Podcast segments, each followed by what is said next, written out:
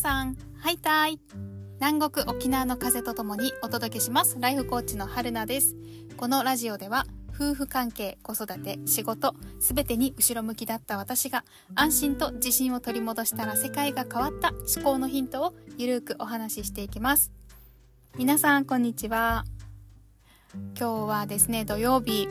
今このラジオを撮ってるのは夜なんですけど私はこれから友達と、えー、2人で飲みに行ってきます。今日ですね子供たちと一緒にあの沖縄県内の、えー、大学が主催してるイベントに遊びに行ってきました。学祭みたいな感じで大学内でやってるイベントでした。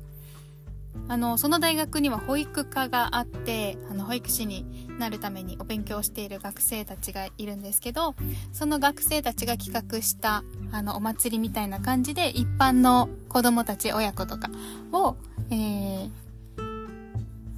を、えーと、対象にいろんなね企画をして、えー、開放して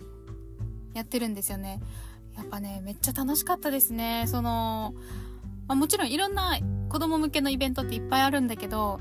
あの保育士になるためにお勉強しているあの先生になろうとしている方々がいっぱい考えてでそれでどうやったら子供たち楽しいかなとかあのそうそう本当に思考を凝らして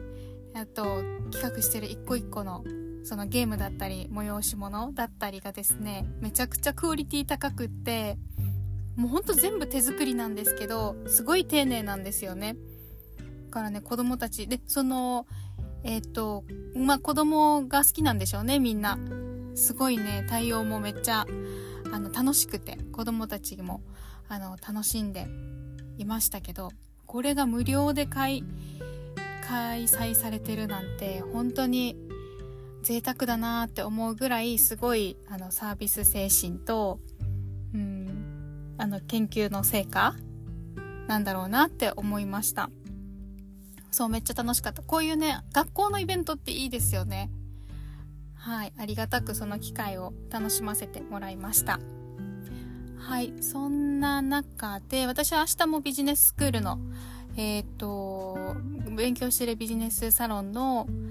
日なんですけどその課題として、えっと、私がそのコーチングに行き着くまでを改めてまとめていたんですけど、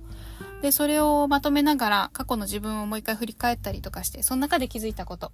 今日はシェアしたいと思います。